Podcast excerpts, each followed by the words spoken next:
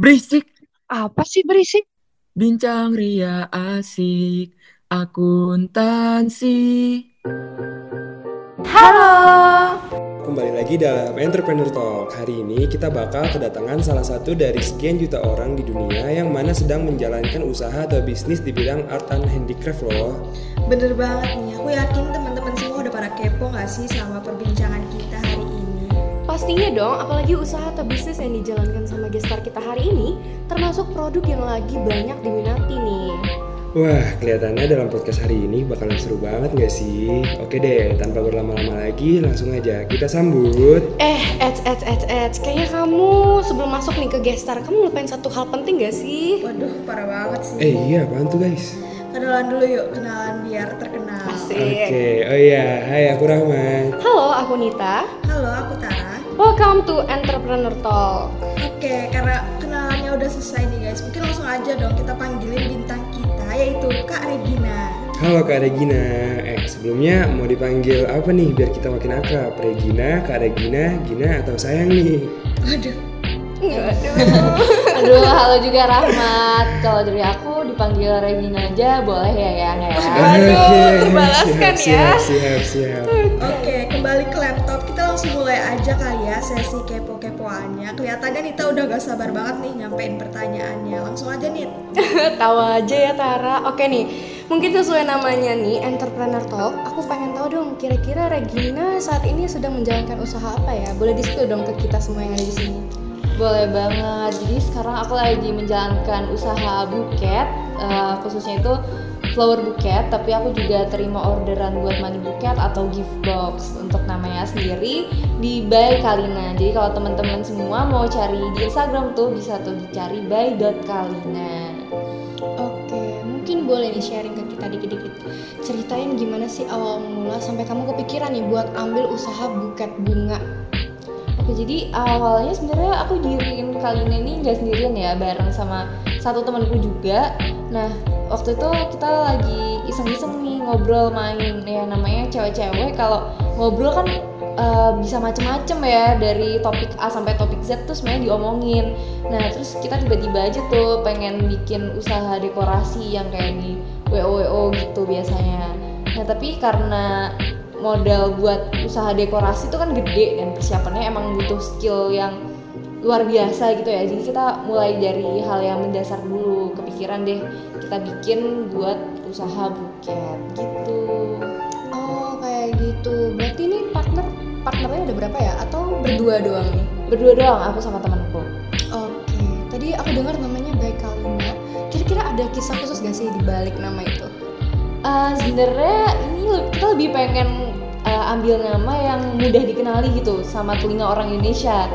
Nah, terus kan kita cari apa ya yang kira-kira eh, artinya itu nggak jauh dari bunga, yang cantik juga namanya dan mudah dikenali. Terus waktu kita browsing-browsing ternyata ketemu di bahasa Ceko itu kalau bunga artinya di bahasa sana adalah Kalina gitu. Jadi kita pakai nama Kalina.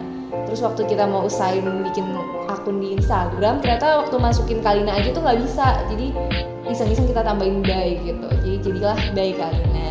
Jadi Gitu. dari bahasa asing ya? Iya, dari bahasa Keren asing. juga nih. Oke, misalnya nih kita boleh tahu nggak nih, em, Regina sendiri tuh bikin usaha ini tuh dari kapan ya? Eh, aku mulai waktu pandemi kayaknya sekitar tahun 2020 gitu. Oh, Oke, udah cukup lama ya, kayak kurang lebih dua tahun ya? Iya, sekarang udah dua tahun sih. Mungkin eh, lanjut nih, mungkin lebih luas lagi ya tanggapan orang sekitar. Kira-kira gimana sih respon atau tanggapan mereka nih, terutama orang-orang terdekat kamu? Pas tahu eh, kamu ini menjalankan sebuah usaha, apakah mendukung atau menentang, atau mungkin menyarankan eh, untuk jual yang lain aja atau gimana tuh? Kalau orang terdekat tuh berarti konteksnya teman-teman sama keluarga ya. Iya, benar banget. Terus berarti kalau keluarga eh, menurut aku mendukung-mendukung aja sih dari keluarga apa ataupun keluarga teman aku. Ya lagian mana ada sih keluarga yang nggak mendukung gitu. Nggak ada keluarga yang nggak happy kan kalau anaknya ini bisa menghasilkan uang sendiri gitu kan. Pasti pasti happy gitu. Tapi kalau dari teman-teman juga eh, kayaknya suportif aja ya. Karena awal-awal tuh uh, aku sempat sampling kan sebelum kita diriin Kalina aku sempat uh, bikin buket yang bisa aku kirim ke beberapa teman aku supaya kita tahu tuh uh, apa hal-hal apa aja yang perlu diimprove dari buket kita dari pengirimannya kah atau emang buketnya penataannya kayak gimana kah. Dan kebetulan emang dari teman-teman kita tuh kasih masukan yang bisa kita improve gitu jadi dari masukannya bisa kita terima dan kita terapin jadi sampai sekarang uh, ya syukur deh kalau kita bisa uh, mengembangkan dan bikin buket lebih baik Oke, jadi orang-orang sekitar terutama keluarga tuh mendukung kamu buat jadi independent woman ya yang lagi tren bener sekarang. banget bener banget Keren, keren. Oke nih, em, kalau boleh tahu orderan kamu sendiri nih kebanyakan dari kalangan apa ya? Mungkin dari yang kasmaran atau wisuda gitu atau gimana tuh? Kalau orderannya sendiri banyaknya dari mahasiswa ya yang mau wisuda itu kan emang demandnya deket-deket wisuda itu naik banget tuh. Tapi nggak menutup kemungkinan juga kalau dapat orderan dari orang-orang yang lagi pacaran gitu ya. Karena kita beberapa kali terima orderan nih juga lucu sih karena kayaknya order buat pacarnya ya. Jadi dari suratnya message yang mau dikirim tuh emang semanis itu sih. Dari kita juga sampai kesemsem gitu nulisnya Waduh, gemes banget. Tapi ada nggak sih kamu dapet eh, orderan dari customer yang ngirim dua bunga buat dua orang cewek gitu? Kan ada sempet ya trending Iya, banget ya tuh. itu sebelumnya belum pernah sih tapi jangan sampai juga ya di Iya, orderan di aduh. buaya gitu Iya, waduh itu jangan sampai ya. Oke deh. Mungkin aku mau nanya nih, em, tadi kan kamu bilang ada sampling-sampling tuh. Eh, Kira-kira modal awal kamu nih untuk progres memulai sebuah usaha ini sampai sekarang itu diperoleh dari mana ya? Kalau di awal dulu kan kita emang start from nol rupiah ya. Jadi eh, pasti modelnya dari uang pribadi uang pribadi aku dan uang pribadi temanku gitu. Tapi kalau sekarang karena eh, syukur kita udah untung ya dari beberapa orderan itu kita udah untung. Jadi keuntungan tadi bisa kita eh, puter lah istilahnya. Jadi kita jadi modal baru buat bikin buket gitu. Jadi awalnya dari tabungan ya. Iya awalnya dari tabungan Oke, mungkin itu dulu kali ya dari aku. Kayaknya nih partner aku juga pengen gak Ini sih? saya- dari tadi aku udah penasaran banget mau nanya-nanya nih. Oke, langsung aja deh. Oke, aku lanjutin ya. Dari modal tadi nih, biasanya tiap minggu atau per bulan itu bisa laku sampai berapa buket dan profitnya itu kira-kira sampai berapa? Kalau ditanya per minggu atau per bulan bisa laku berapa, sebenarnya aku nggak bisa jawab dengan pasti ya, karena eh, kebetulan kan aku juga lagi kuliah nih, dan yang pegang kalinya ini juga sama-sama sesama mahasiswa gitu aku dan temenku. Jadi kita punya kesibukan lain di selain usaha, jadi kita lebih terima orderan itu emang sesuai kebutuhan dan sesuai kemampuan kita. Jadi kalau ditanyain perkara seminggu bisa dapat orderan berapa ya eh, kita bisa bikin 1 sampai 3 lah rata-rata yang dalam seminggu. Tapi ya nggak konstan gitu tiap minggunya ada orderan. Kalau profitnya sendiri juga eh, nggak tentu, nggak kita nggak matok juga harganya gitu. Berarti tergantung ada kesibukan atau enggak aja gitu ya. Betul. Oke, untuk pertanyaan selanjutnya nih, kira-kira kisaran harga buket bunga yang kamu jual itu dari harga sampai ber- Nah kalau range harga yang aku tawarin ini sebenarnya eh, kita bisa bilang kalau Kalina itu unik karena kita menawarkan range harga yang sesuai budget sama customer gitu. Jadi awalnya waktu aku dirin Kalina sama temanku ini, goals kita adalah eh, memenuhi kebutuhan buket yang emang eh, orang tuh bisa build buket berdasarkan budget mereka gitu. Jadi kalau mereka punya uangnya cuma 50.000 ribu ya gak apa-apa kita wujudkan itu dream buket mereka dengan budget mereka yang minim atau mereka punya budget yang lebih ya nggak apa-apa kita lebih eh, lebih leluasa gitu lah buat main-mainnya Berarti tergantung budget uh, customer sendiri deh. betul Oke, untuk yang selanjutnya nih, bunga yang kamu jadiin buket ini kalau boleh tahu bunga yang asli atau bunga yang palsu gitu sih atau by custom gitu? Eh bunga asli atau bunga kering mungkin ya bukan bunga palsu. Kalau bunga palsu tuh bunga garing bunga gadungan gitu ya. Iya, nah iya, benar. kalau sejauh ini sebenarnya kita terima terima orderan dari bunga asli atau bunga kering. Tapi sejauh ini emang kita dapat orderan dari bunga segar terus sih belum pernah dapat dari bunga kering. Oh, bunga segar itu maksudnya bunga asli ya? iya bunga asli Eh, untuk supplier bahan baku dalam proses pembuatan buket ini, eh, kamu tuh biasanya milih ambil dari dalam negeri atau luar negeri? Kalau supplier sejauh ini aku suppliernya lokal aja ya, masih di satu kota yang sama. Oke. Tapi eh, ada kepikiran gak sih kayak mau ngambil dari luar negeri gitu? Eh, kalau itu kayaknya masih belum kepikiran ya, karena sebenarnya supplierku sendiri ini kayaknya juga eh, impor bunga dari luar, cuman ya jadi masih belum kepikiran sih kalau harus mengimpor bunga karena prosesnya agak panjang dan ribet juga gitu. Oke. Mungkin eh, ke depannya kalau udah kita udah sama-sama lebih proper ya berdua udah punya karyawan bisa sih kita impor bunga dari luar. Berarti nunggu lulus langsung mau lanjutin usaha lagi gitu berdua. Kalau besok bisa sih sebenarnya besok juga mau ya, tapi ya kita lihat besok lah. Siap siap. Eh, misalnya nih dalam proses pembuatan terdapat produk yang cacat karena kelalaian sendiri. Eh, itu kira-kira gimana cara ngatasinnya? Lebih milih dijual murah atau bikin lagi? Kalau milih salah satu tuh alasannya tuh kenapa? Aduh kalau nanggepin pertanyaan ini kayaknya aku nggak bisa aku nggak bisa milih salah satu ya karena lihat dulu dari case-nya. Misalnya nih kalau uh, aku udah uh, rangkai bunganya terus ternyata dari wrapnya kurang sempurna atau bunga ini ada yang jelek gitu. Pasti aku milih untuk ulang dan bikin baru. Ada bunga yang aku harus ganti atau wrap yang aku benerin gitu.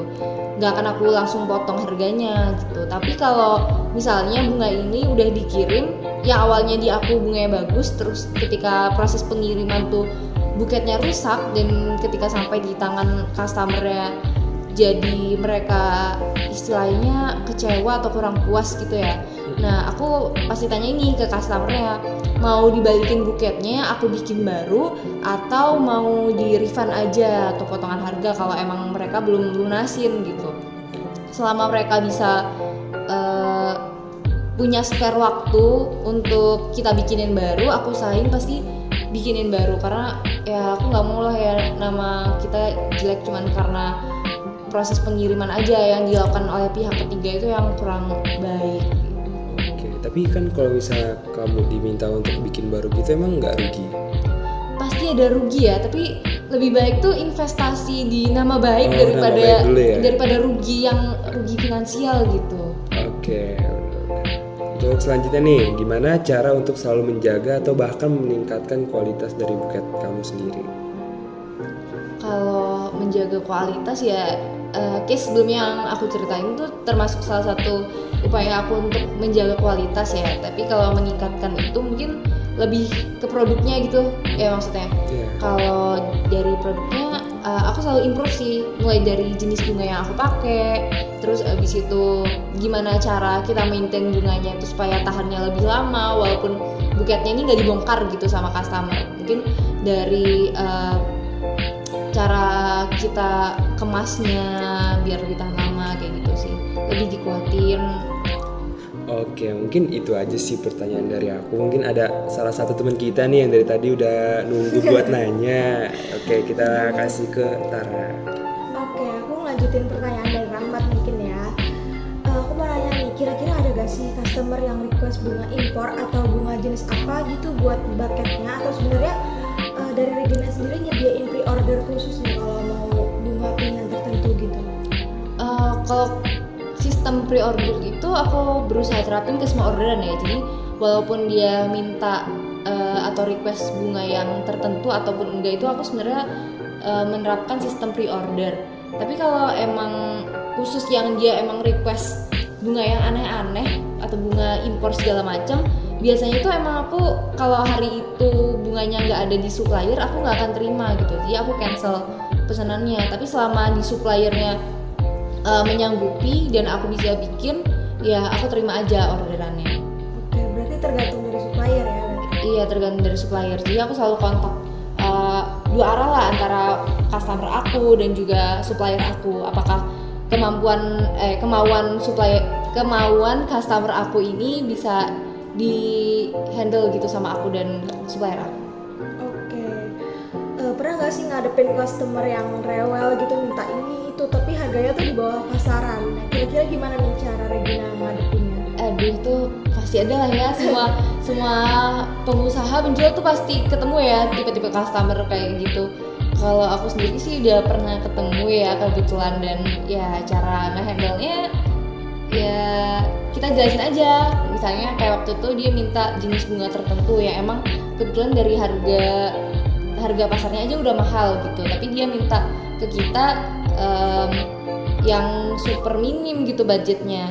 Ya aku jelasin aja kalau dengan budget segini pasti gak bisa gak bisa dapat buket yang sesuai yang dia mau dengan jenis-jenis bunga yang dia harapkan juga jadi ya aku ngarep aja sih lebih ke gimana caranya aku menyampaikan dengan baik dan dia menerimanya dengan baik.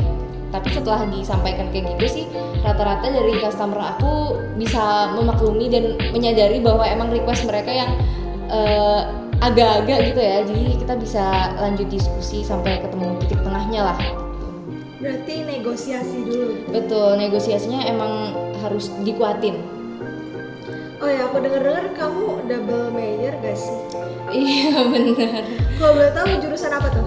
Eh, aku lagi ambil di dua studi yang pertama di teknik industri angkatan 2020 dan di akuntansi angkatan 2021 Berat banget ya jurusan.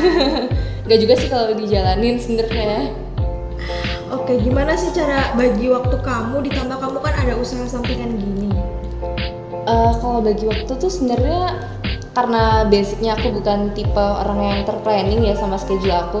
Pokoknya aku ngerti lah hari ini tuh aku ada kegiatan apa aja dan sampai jam berapa gitu. Jadi kalau bagi waktu kuliah dengan waktu usaha tuh ya lebih ke freestyle aja sih. Misalnya kayak hari ini aku ada jadwal kuliah dari pagi sampai siang berarti aku bisa terima orderan sore sampai malam atau kebalikannya gitu. Jadi kalau di luar jam-jam yang aku bisa ya aku usahain kalau misalnya aku lagi nggak bisa ya aku cancel dengan berat hati Hmm, berarti menyesuaikan sama jadwal aja ya? betul dinyesuaiin sih Oke, berarti ini kan by order ya? Nah, pemesanannya itu berapa hari sebelum? Terus kalau misalnya ada order dadakan gitu, biasanya kamu cancel atau gimana tuh? biasanya kalau eh, pre-ordernya itu di Hamin satu ya eh, biasanya dari customer-customer juga eh, nggak jarang banget tuh yang dadakan. Tapi kalau misalnya dadakan eh, aku tanyain dulu butuhnya jam berapa. Misalnya kayak dia baru chat aku jam 7 pagi ternyata butuhnya malam. Nah kebetulan tuh biasanya case-case kayak gitu aku masih bisa handle. Tapi kalau dia chatnya pagi dan butuhnya pagi nah itu yang eh, kemungkinan aku cancel. Kecuali kalau aku benar-benar kosong di waktu dan hari itu ya aku terima Berarti kalau dadakan terus kamunya kosong itu tetap diterima ya? iya jadi pokoknya intinya karena emang kesibukan kuliah juga jadi aku terima order itu berdasarkan jadwal aku aja sih Hmm. Terus kalau misalnya dadakan gitu ada adding cost-nya gitu nggak? ada karena kan emang goals kita di awal tuh pengen eh, menyediakan buket yang sesuai budget ya jadi kita nggak ada kepikiran buat adding cost sih mau dadakan mau enggak tuh pasti sama lah harganya Oke, kalau boleh tahu suka duka apa aja sih yang dilalui saat kamu menjalankan usaha baik Kalina ini? suka duka banyak ya kalau sukanya juga banyak banget setiap aku ngerangkai bunga karena emang dasarnya aku suka barang-barang yang gemes dan cantik jadi aku ngejalaninnya tuh happy gitu. Jadi pasti suka. Tapi kalau dukanya tuh lebih kalau kayak kata kamu tadi nih yang ketemu customer yang agak gimana gitu requestnya agak susah untuk ditepati itu pasti agak berduka ya. Karena kita harus ngejelasin lebih kayak seolah kita nggak mampu padahal ya emang kondisinya begitu. Atau kalau ketemu bunga yang gak gak bagus gitu kondisinya itu pasti agak sedih agak sedih lah Hmm. Terus semua usaha kan pasti pernah ada di titik terendah nih. Terus gimana sih cara kamu bangkit lagi dari titik terendah tersebut? Nah kalau ditanya masalah titik terendah, untungnya nih apa diriin baik kalinya ini sama temenku ya. Dan kita udah kenal cukup lama, jadi udah saling mengerti lah. Aku ngerti dia dan dia ngerti aku juga. Jadi eh, kalau kita sama-sama lagi di titik terendah, eh, kita sama-sama juga punya backupan gitu. Kalau misalnya aku lagi sedih, aku bisa cerita ke dia, terus dia motivasi aku dan begitu juga se- sebaliknya. Oh, berarti cara kamu bangkit dari motivasi orang-orang terdekat kamu ya? Benar. Oke, mungkin tadi pertanyaan terakhir terus aku eh, mau kamu nyampein pesan-pesan atau tips and tricks nih buat eh, teman-teman khususnya yang masih takut dalam membuka usaha. Kalau dari aku tips and triknya simple sih, cuman sebatas jangan takut aja. Oh ngerti dulu sebelum aku buka usaha tuh pasti concernnya banyak banget ya. Eh, mungkin takut nggak laku, takut produk yang aku jual ini nggak sebegitu bagus. Tapi tenang aja, yakinin di dirimu selama kamu tuh ngerasa produk atau jasa yang kamu tawarkan ini ada value lebihnya udah gas aja jangan lihat ke belakang karena kalau kamu lihat ke belakang pasti gak akan mulai-mulai gitu mending kamu di tengah ketika produk atau jasamu ini kurang laku atau kurang ramai pelanggan baru kamu pikirin gimana cara ngerameinnya daripada kamu nggak mulai-mulai karena takut berbagai alasan Waduh, keren banget. Gak kerasa ya guys, perbincangan kita yang seru ini harus kita akhiri. Banyak banget insight yang kita dapat dari Regina, dari caranya bagi waktu di tengah kesibukan, tapi tetap memaksimalkan usahanya dan masih banyak lagi. Bener banget nih Tara. Kayaknya nih Regina kita tahu ya tadi jadwal terbangnya tinggi. Kelihatannya masih ada kesibukan lain gak sih abis ini? Aduh, makasih banget ya Nit perhatiannya. Tahu aja nih kalau abis ini masih ada agenda yang lain. Waduh. Aduh, sayang banget ya guys ya. Tapi nggak apa-apa. Sebelumnya terima kasih banyak pada sayang. Eh, Regina maksudnya. Waduh, bisa aja nih. Regina, Regina tenang guys. Tadi cuma typo. Oke, terima kasih kepada Regina dan buat teman-teman yang lagi dengerin podcast ini. Sampai jumpa di next session of Entrepreneur Talk. Bye bye semuanya.